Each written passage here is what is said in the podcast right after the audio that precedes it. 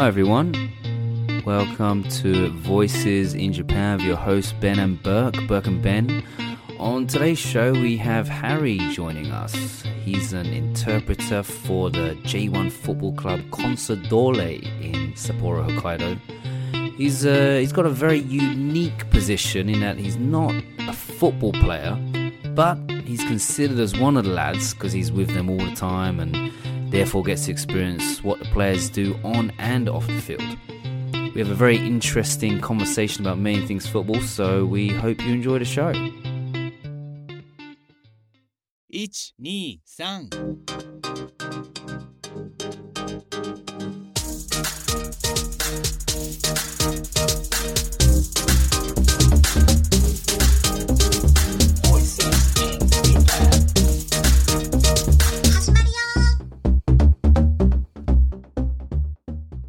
Good evening, everyone. Welcome to Voices in Japan. It's Very hot. It's very hot in Sapporo recently. Um, with my co-host Burke. Say hello, Burke. How's it going, everyone? And we have a, a special guest today, our friend Harry, who's been in Sapporo for a, for a while, joining us on the podcast today. Say hello, Harry. Good evening, everybody. And yeah, it's a very hot summer so far, right, Harry? It's been Too hot, mate. Crazy Too hot. hot. Yeah. yeah.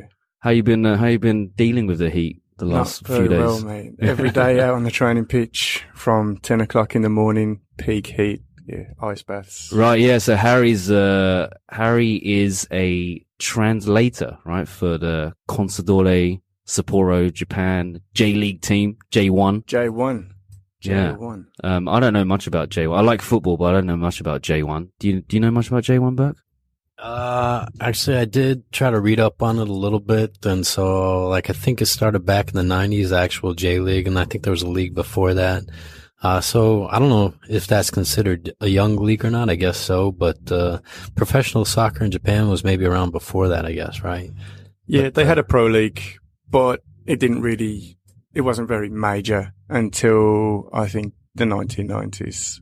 But the way they made the league was really good because they set it up so a company couldn't own the team and then move it, as in, you know, the franchise model that a lot of American sports teams have and that baseball teams have here.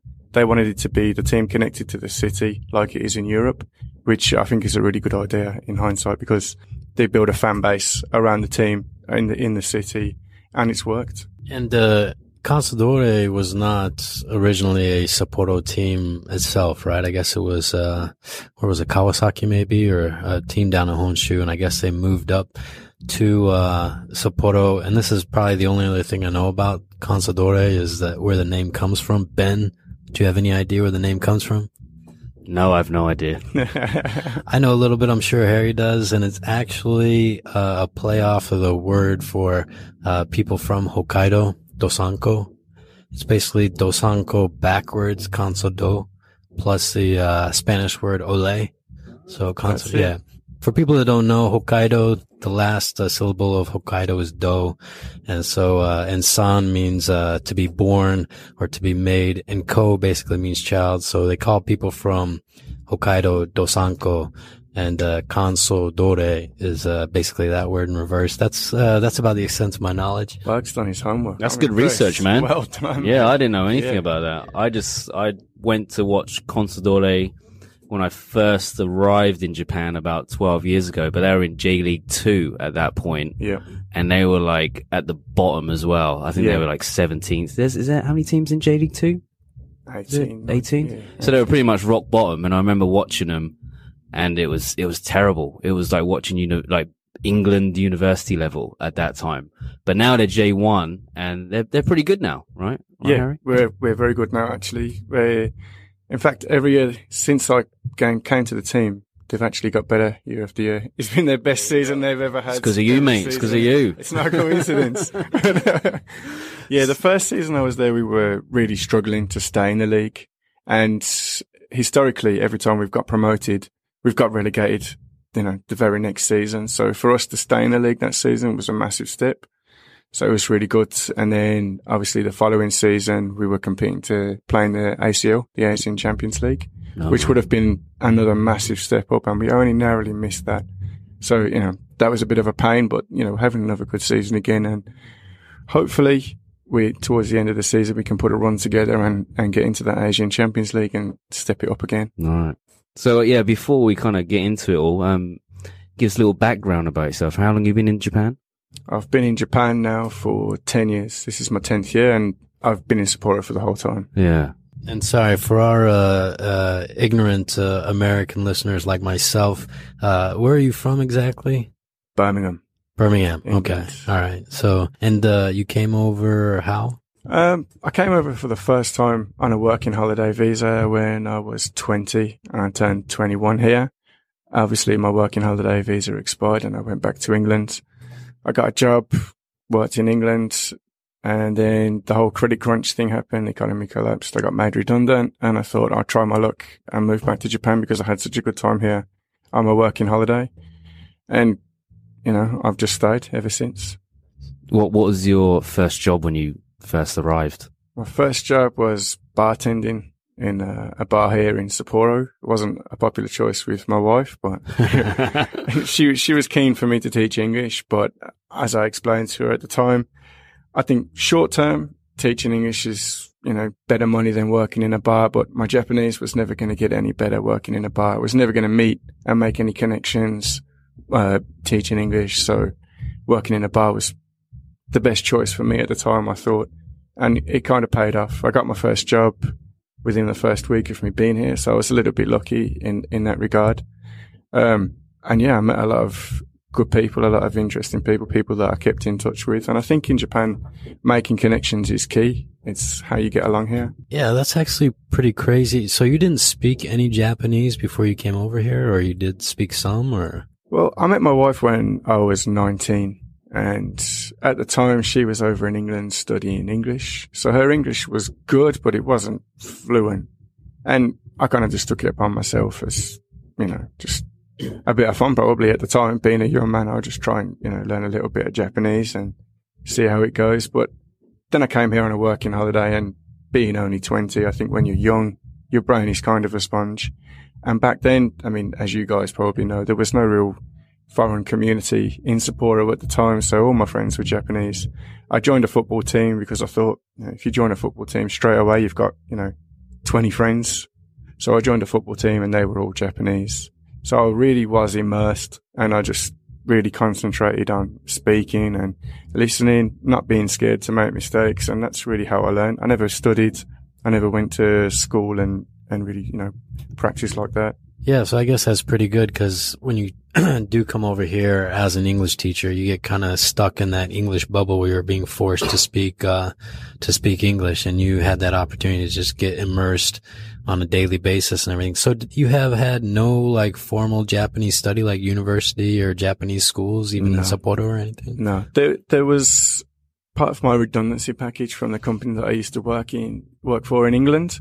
They gave us money to retrain and it was something like 500 pounds. It was enough to pay for, I think, two terms in a Japanese school here in Sapporo.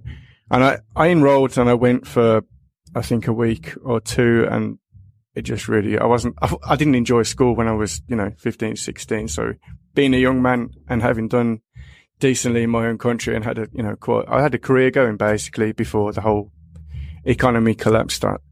I, just didn't get on well there and, and I just quit. So, I mean, I had a couple of weeks of school, but it really didn't do anything for me at all. It was really working in the bar, you know, trying, playing football, getting to know my teammates, going out, drinking and just socializing and, and really immersing myself in, you know, in the city and with the people here. That's how I learned. And I guess that uh, worked out pretty well for this uh, job you're doing now because if you're just hanging out, uh, playing football that whole time, uh, obviously you're getting used to all the terminology and everything from that early age. So Absolutely. yeah, good. Yeah. I mean, I think there is something to be said for going and studying properly and being taught if you're that way inclined, if that's the best way for you to learn. But for me, you know, I'm a social person. I enjoy interacting. I enjoy speaking. So my motivation wasn't to pass tests or anything like that. It was to go and have a good time and make friends and, you know, be able to get about on my own, you know, my own power here, which a lot of people don't really have the motivation to do. I know a lot of people come here, especially if they're married to a Japanese woman. they kind of let their woman do everything for them, but that was never for me really. And I think, you know, you can only learn so much from a book.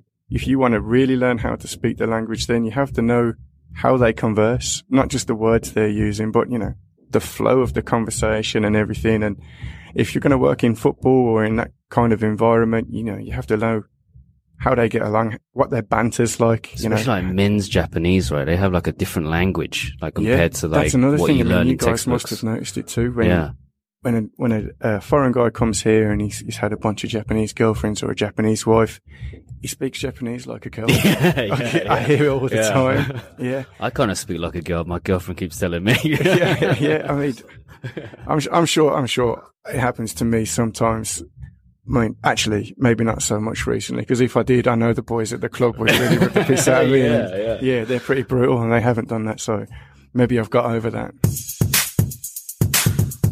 So your so your job is obviously very unique. Like I don't know any other person that does translation for professional football. So how how did you get into that? Well, it goes back to working in the bar and, and just kind of taking that chance because, you know, I was just working there, you know, day in, day out, getting to know a lot of people. And one particular person came in and he had a lot to do with the club.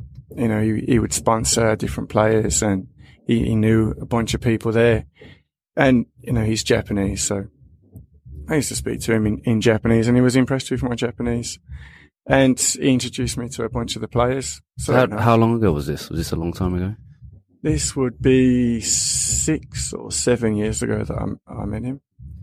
And uh, yeah, maybe we sh- can clarify that for some people. Like the professional uh, football teams in Japan uh, have some foreign players. Are they brought over here on loan from other teams in Europe? Are they?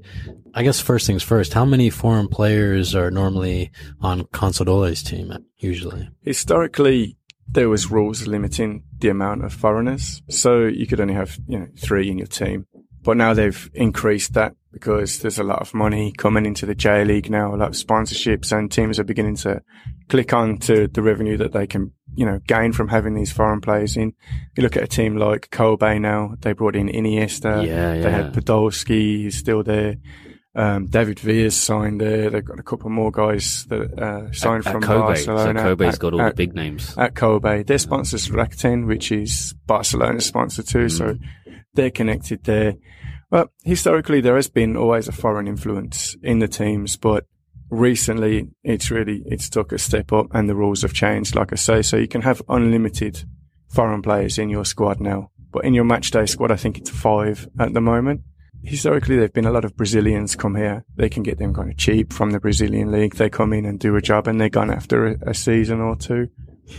So so you were saying, um, yeah, you you met this guy who uh seven years ago, about seven years ago. Yeah, six, guy. seven years ago. And, you know, he was a good guy. I got to meet uh, a bunch of the players, became friendly with them. When I decided that I, I can't maintain this life of bartending anymore and it's, you know, it's time to knuckle down. I, I had to get a job teaching English really because as you know, in this city, there's not a lot going for, for foreign, for foreign people living here. So I got a job teaching English. Uh, I knuckled down, but I always maintain contact with, you know, my friends from the club and, and, and my friend that introduced me to them. And I knew that, you know, eventually something would come up for me. And when Jay signed, they needed a, a translator who So spoke Jay, English. Jay who? Jay Bothroyd, yeah, former QPR Cardiff, uh, once one time England international player, good bloke. When when he came, they needed an English speaker, who, you know, a translator, and the people that I knew from my time bartending introduced me to him, and one thing led to another, and that's how I got in. So was he the first like English player to come to Consadole? To come to Consadole, yeah. Yeah. The first player to come, English player to come to the J League was Gary Lineker. Right, yeah, yeah, of course. Do you know Gary Lineker Burke? This is all uh, my uh, study session here. I mean, I'm I'm I'm uh, trying my best just to call it uh, football instead of soccer. Uh, obviously, soccer or football in the U.S. is it's actually starting to pick up now, thanks to the fact that a lot of the players from Europe and the U.K. are obviously going now to the the league in the U.S. But I mean, we have all the other sports teams that kind of things get focused on. So yeah, I'm learning a lot.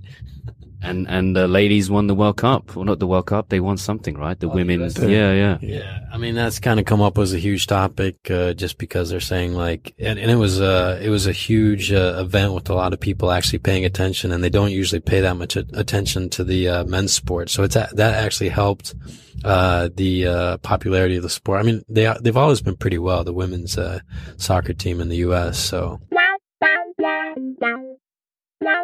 So, could you tell us like what is your weekly schedule like, Man. or or daily schedule maybe? I don't know. Yeah, a pretty standard week for us if we're not playing the cup game. If we're playing the cup, then we're playing midweek and it, it gets, you know, shifted up a gear. But a normal week when we're playing on the Saturday. So we'll have a Sunday as a recovery after the, the game on a Saturday. Monday will be off.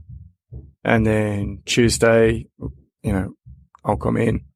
Whenever the team trains, I'm there. Wherever the players are, I have to be there. You know, whenever the staff have a meeting, I have to be there. So obviously I'm at every training session. So I go in in the morning, be about eight o'clock, Jay'll, you know, have some physiotherapy, have some massage, do a stretching session. So I'm there with the physio to explain, you know, Jay'll tell him, oh, my back or my hamstring's a bit tight or whatever. And I explain that to the physio and then start training about 10 o'clock during the training session. Obviously anything that any instructions the coaches are giving to Jay or the players, I have to translate that so that he knows what to do. You know, sometimes it's a bit, it's a bit complicated when they're doing passing drills and, and whatnot. So you have to be pretty sharp because, you know, one person speaks, then I have to speak, but you know, some, they expect it to be done like that. So at first it was quite a, a difficult transition. But, you know, as time's gone on and the training sessions are, are pretty regimented, we do more or less the same thing day after day. Sometimes the manager will switch it up, but normally it's a similar, a similar training session. You know, the Tuesday is normally more of a physical session, passing, running, just getting the team ready for what's at, what's to come in the week. Wednesday, the manager will step it up a bit. We'll play a game where you'll have, you know, 10 versus 10. So the first team versus the reserves, basically. They play that. They do different things. So you can do free touch and then it'll be, you know, free touch, but you can't do a one, two. You can't pass it back to the player that they got. Then it'll be one touch. They go through it like that.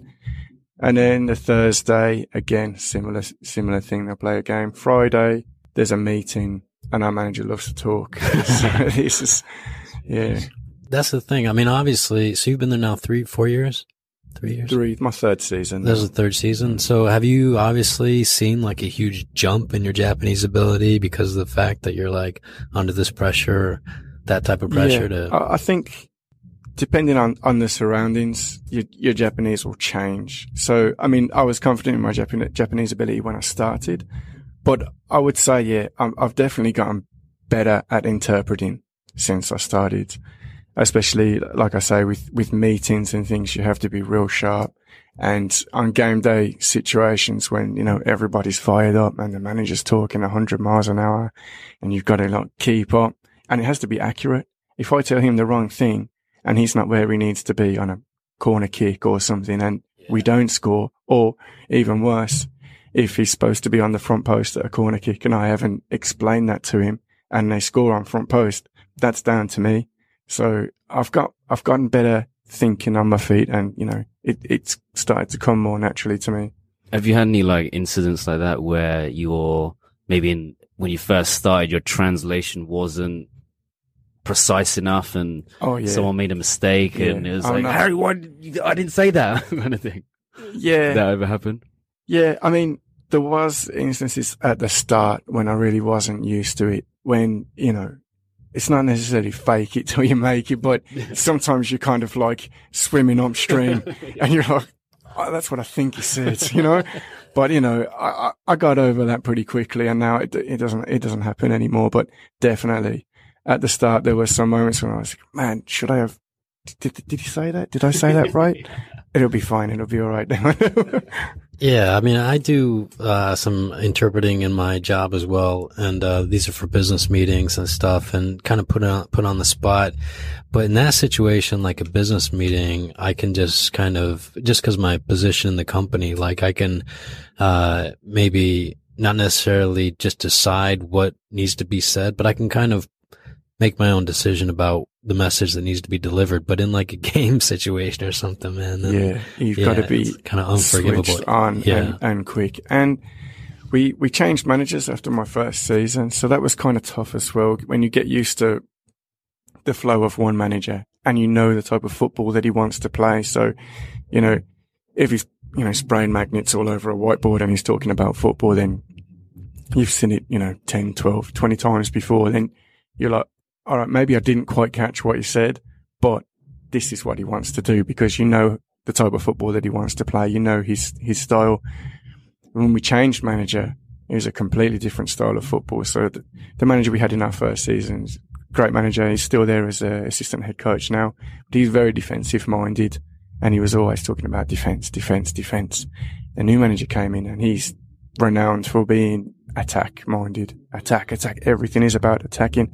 When he talks about defending, he tells us while you're defending, think about how we're going to attack when you win the ball. He's always talking about attacking. So there were times at first when, you know, I wasn't really used to the way that he puts his game across to the team. And that's, is what you know from what you do interpreting. It's not just about what they say. It's about, you know, how they're saying it and, and, and what they're really, you know, what they're really focusing on. So, all right, he might have said all of this stuff, but the point he's trying to make is this. And until you know the point that he's trying to make, especially with a great guy like this as he is, but he does like to talk into an hour and a half meeting, you have to know what the point he's trying to get to is. So, you know, it, it, it's, it's a, it's a difficult situation, but, you know, as you get used to it, same with anything, and you get better at it as time goes on. Yeah, I think that's probably the best advice I ever heard about interpreting. I went to a seminar that was done by a uh, longtime interpreter for NHK, which is the national uh, television broadcasting uh, uh, broadcaster in Japan, and she always said, when you're interpreting, the message is always for the listener. Uh, obviously, the person that's speaking has the point, and you need to get that uh, point to the listener. But you should really be thinking about the listener. But just like you say, if the person is getting taking a long time to get to their point, then and you're trying to figure out exactly Yeah. what the point is, yeah, yeah, could it helps if if you if you know what they're trying to say. If you're used to interpreting for that person, then you know the point they're getting at. And it was the same when I do interviews for Jay. When when I hear the question, I've been interpreting now for three seasons with him, so before he says anything, I know what he's going to say. So it, it has got easier in time. Like when they ask the question, okay, you know, talk us about your goal. I know he's going to tell tell them about his goal, and then he's going to say, yeah, but the team did this, and you know, it was a great cross, and I'm just trying to work for the team, and I know what the answer is going to be before he says it, so it helps. Yeah, that's the other thing. So you, you I mean, you're not just uh, translating or interpreting for like uh, for Jay, like uh, in practice or in game situations, but I mean, we see you like uh, on TV also for when he's getting interviewed. You're also doing those, so you're not just uh, you know focused on interpreting things into English for him, but you're obviously uh, doing his translation uh, into Yeah. Japanese and Yeah. stuff. So Yeah, and that that's that was pretty nerve wracking too. You know, so Jay goes out, scores a couple of goals. He's the man of the match. Then they put you on a stage in front of twenty thousand people in the dome, and you know, there's a camera in your face and a microphone, and the whole place is silent. and you've got to speak in a second language, and you can hear your own voice boom. booming out. You like look over your shoulder, and you're on the massive screen there. It's pretty nerve wracking at first, but yeah. I mean, are you used to that now, or is it still something you're getting used to? I guess you're pretty used to it now, but Yeah, yeah, definitely. Uh, the, the the first time, oh, to be honest, I don't think I was really ready for it. But I. I mean, I, I kind of expected it, but until you do it, you don't know how it's going to feel. So you know, I I mean, I got through it, but when I look back at my old interviews that I used to do, I'm not em- embarrassed, embarrassed, but I'm like, man, you know, I'm way better than that Yeah, now. yeah, you see the improvement. Yeah, and Yeah. it's you know I don't get on the stage unless Jay scores goals, so I'm like, come on, So- bang a couple of goals and let me show everyone how good I got. Come on. See, you know, like the the post match interview, like usually, especially like in English Premier League, it's all like, you know, they know exactly what to say. They say the same thing. It's all the cliche, you know, phrases. It's all about the team. We won the three points. That's all that matters. Is that the same in J League football as well? Like, cause I, I remember I saw one video of Jay and he, he kind of didn't really do that. He seemed to freestyle a bit and just say what Yeah. he actually wanted Yeah. to say on his I, mind. I really wish he would do that. it makes things a lot yeah, easier. it'd be more interesting, right? I mean, th- there was one time in particular, and it worked out quite well for me because um, we came out of a, a match against FC Tokyo and he scored two goals, and they, it was a it was you know live TV broadcast. You don't know until you stand in front of the the cameras like how bright those lights are. Like I was like, oh man, and the guys behind the camera and, and Jay Jay talks and he, he gives long answers. So by the time it comes to me, the guy behind the camera is like. And Jay said one phrase. He said, um, "Oh yeah, I'm like a good red wine. I get better with age." and uh, That's my pretty cogs are good. spinning, my cogs are spinning in my head. I got to put this into Japanese now. But I, you know, I did it, and then it was on the news the next day. Oh, this was a, you know, a, a, a great quote because uh, Jap- Japanese people, I think they don't really use these kind of metaphors and sayings. They're not really that elaborate when they talk like that. Especially sports people are kind of bland, like you say. It's very cliche. But so that was so you know, Jay's actually quite good at when it comes to post match interviews. He's actually quite creative and Yeah, yeah, comes out with his own yeah, stuff. Yeah. he, he mentioned. I remember much. one he mentioned like, yeah, the boys gonna have a good time in Susukino or something. Yeah, like he said that. won, that was a couple of weeks ago. Uh, yeah, he had a good game and uh, he scored a couple of goals. And he said, "Yeah, and the boys are going. Let's all go out and uh, have a good time in Susukino." Like, oh, man, can I say that? yeah, yeah. I thought, yeah, I just say it. and it's one of them, and, and you say it and you wait for the reaction. And if I, you know, if I've done well, they'll all laugh and go, yeah. And it's like, that's, you know, split second before they reacted was so long. And I got the right reaction. I was like, thank God for that. Yeah.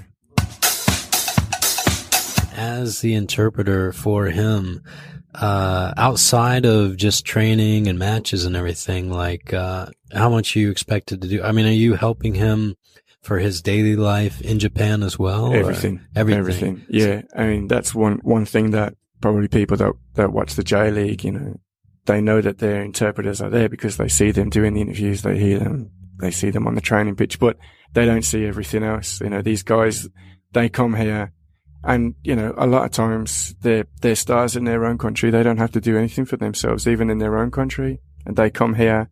You know, they they don't really know what to expect. So he's They- not. He's their not like studying set up. Japanese or anything, right? He just No, relies. No, people much ask on him, "Do you want to, you know, study Japanese?" He's like, "No, I don't need to. I've got Harry." Yeah, well, he, he's probably learning some of the important stuff to enjoy the city life and everything. But uh, yeah, yeah, yeah, yeah. He, he he gets by when he has to. he doesn't know his address yet. So like on on nights out, like do you always after a game is like a night out, like at the end of a game these days? Because I, like, I heard like in the I mean- Premier League, it's not really like after a night or like a Saturday night game, they don't really go out. They usually Oh, they go do. out like midweek. Oh, they do. They do. Yeah, yeah, I don't Yeah, I don't- I've heard some stories. Man. I know. yeah, they they they they enjoy themselves too. These these guys they work hard every day, and it's one of these misconceptions that I think fans have that they all they do is go and play football for two hours in the morning, and that's it. Then they're they're done. They don't have to do anything else. It's an easy life and everything. They do have a good life. There's no doubt about it, but they are really serious about their jobs, and it does take a toll on their body. And you and you see that. I mean, I've been to all kinds of different doctors and, and things with Jay, and he, he broke his nose in pre-season, and they they had to reset it without any anes- anaesthetic. Problem with his toe that he's had since he was in Cardiff, and he has in, he has had to have injections in his in his toe because of the pain. But he'll just do that at half time because you know these players are committed to winning games. They want to win. They have this will to win, and they take it really seriously. So you know if they go out after the game, I don't think anyone can can knock them for that. You know, it's not it's not an easy life being a footballer. It's a good life. You know, they don't have to be at work from nine to five, nine to six every day. But it does take their to- its toll, and they do have to be disciplined every single day. So do they train like when it's the training session? They're training hard. It's not Oh, yeah. like Hard, just hard. kicking around with your mates Yeah. and stuff like that. Yeah, that was another surprise to me. 'cause I've, I've been watching football, you know, my whole life since I was, I don't know, a tiny little kid. When I, I was like three or four, I go and watch Birmingham City with my dad. The old cliche, he'll pick you up and you know put you over the turnstiles so you don't have to pay kind yeah, of thing. yeah, yeah. yeah, standing on the terraces there as a small boy. So I've grown up with football and I didn't realize, you know, even after watching it for all those years, how intense the training was.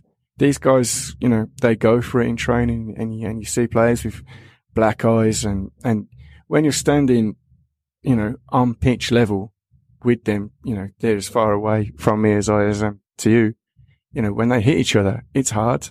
It's you know, so they, they, it's they're going impact. full on. Yeah, yeah. Yeah. So And- even like injuries happen during training as well. yeah, yeah. possibly. You see people come up, you know, they'll, they'll pull a hamstring or yeah, this, this does happen. Are the guys in in the J League? I mean, are they taken uh, pretty good care of in terms of uh, just facilities and are there team doctors and stuff? Are they going to like uh, hospitals around the city and everything, or how yeah, does that work? they they get they get the best treatment because you know at the end of the day, these these are assets for their club and and sometimes the country. We've got players that play for the national team, so you know they're they're important. You know they're they're they're they're role models and you know like figures for the city and and for the country. Even they get they get really you know really good really well looked after. We've got a good medical team at at, at our at our club and.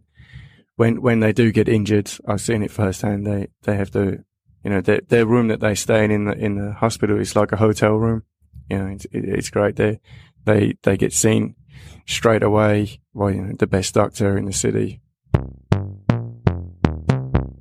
And uh, I'm sure they're getting recognized a lot because they're professional sports. But this has uh, actually brought some benefits for you too, as well. I guess uh, being a part of the of the team and everything. I mean, obviously you're getting recognized on TV and everything. So, is uh, are, are you? I mean, is that some? Did, was that part of it a little bit of an adjustment for you too? Or are you just enjoying that, or how is that going?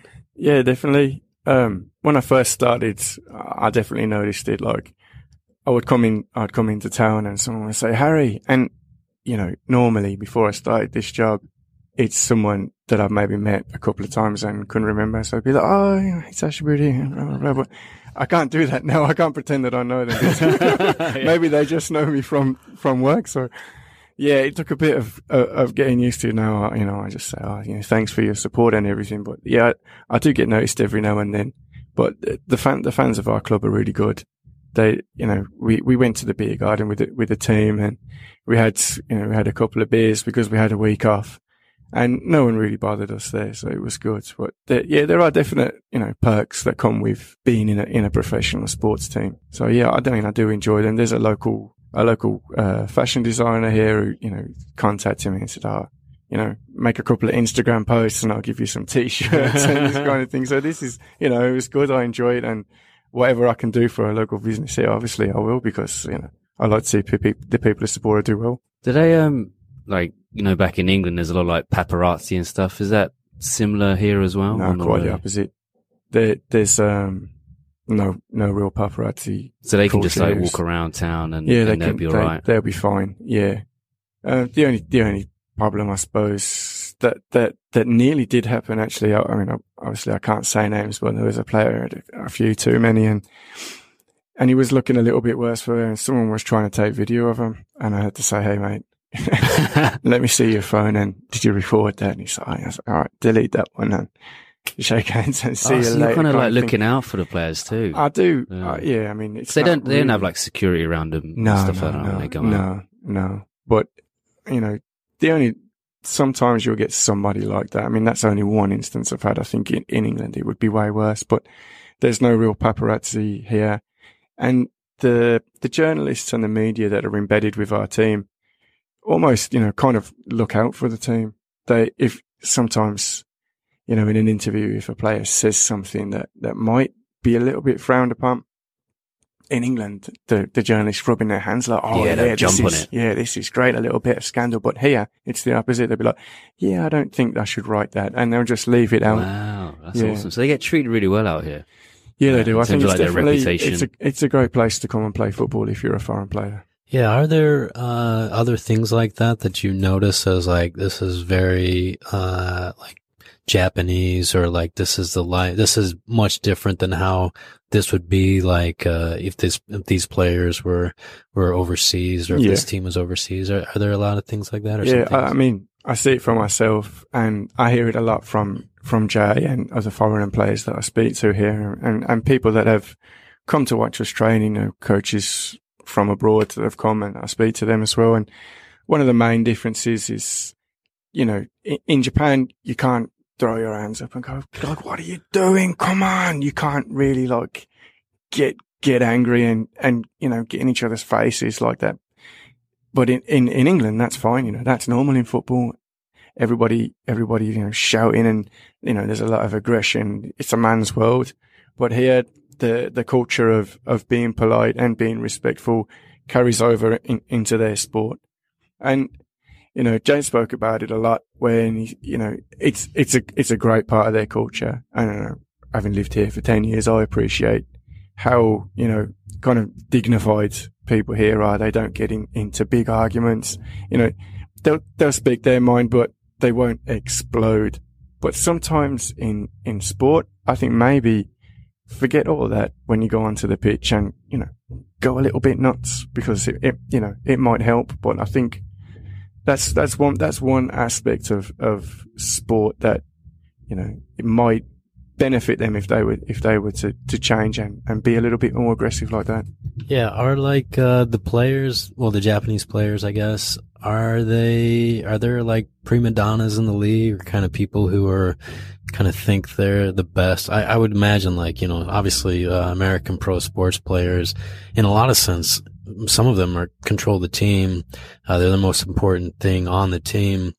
And uh, I'm just kind of wondering, like, uh, for a Japanese sports team, is it still very much like, is there a hierarchy?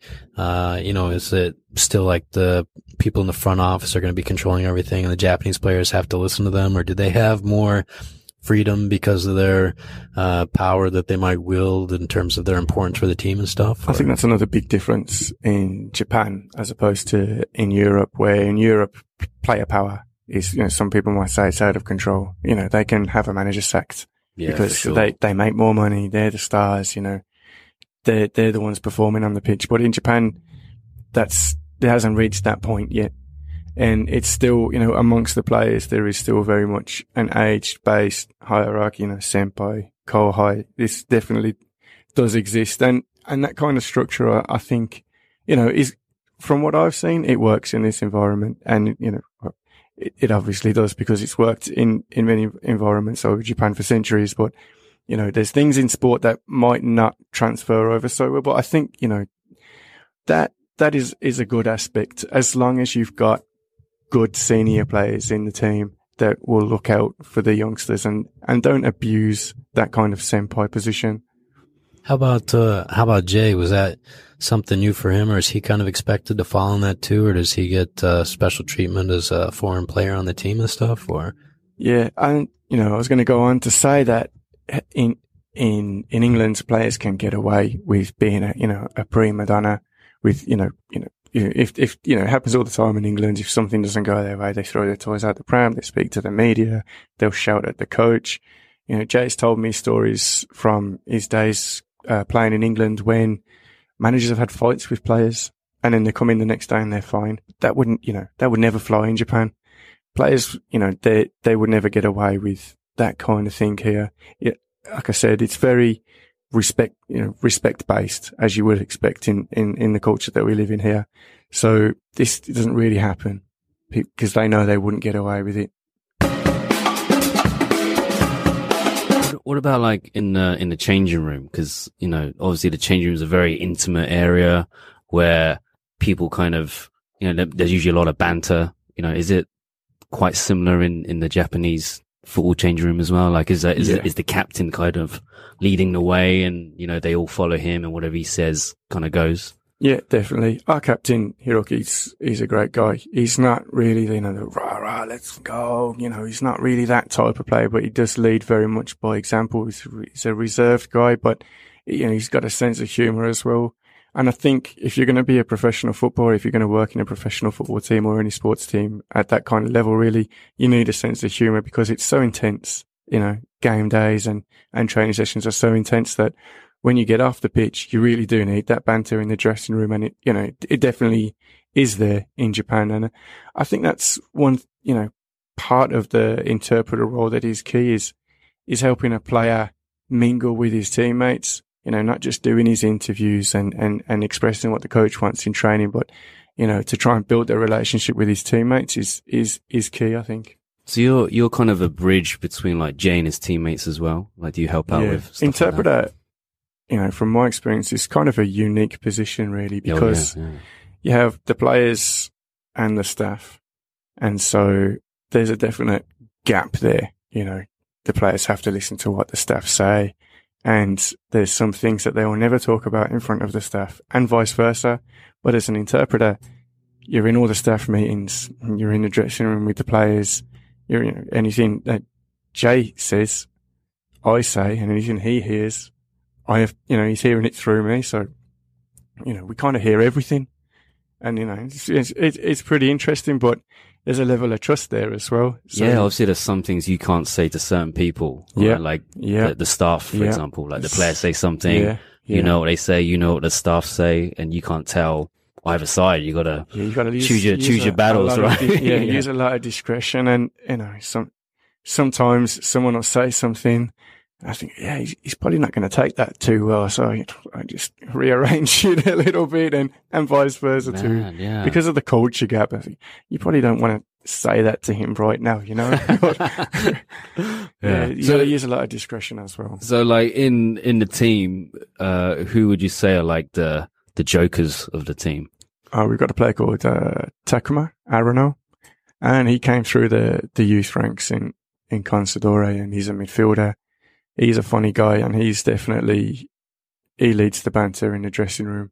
And a player that only joined this season, actually Musashi, who's just this season been called up to the international team as well, and he's he's he's good for some jokes as well. You know, they lead the banter. There's some- practical jokes that go on, and and and they're good. Yeah, Any um any like tough guys who like the, who who like the tough players? It's always usually like the centre centre backs, right? Is yeah. it- We've got a centre same? back called Kim Min-tae, Korean, and he's a real hard case. Uh, I've seen a couple of instances on the training pitch where you know he's collided with Jay, or he, there was a player that was at our team last season called Tokura who moved to Cerezo uh, Osaka. And yeah, whoever's whoever's playing striker against him in training isn't going to have a nice time. He's a real tough guy. well, it's about that time to wrap up the show. There were a lot more things that we wanted to talk about, Harry. So we've actually made a part two of the show. So tune in next time to catch that, where we talk more about football and also some of Harry's other exploits outside of football, which includes his foray into mixed martial arts and boxing in Japan. Yeah, it's a very interesting conversation. If you like the show, please leave us a rating and review on iTunes. And also, if you'd like to support us, uh, yeah, why don't you make a donation? You can find the link on the description page in the notes section. Any amount would be really helpful and would go towards our running costs and would be really appreciated. Also, find us on Instagram, Facebook, and Twitter, and you can email us on voicesinjapan at gmail.com. Alright, catch you next time.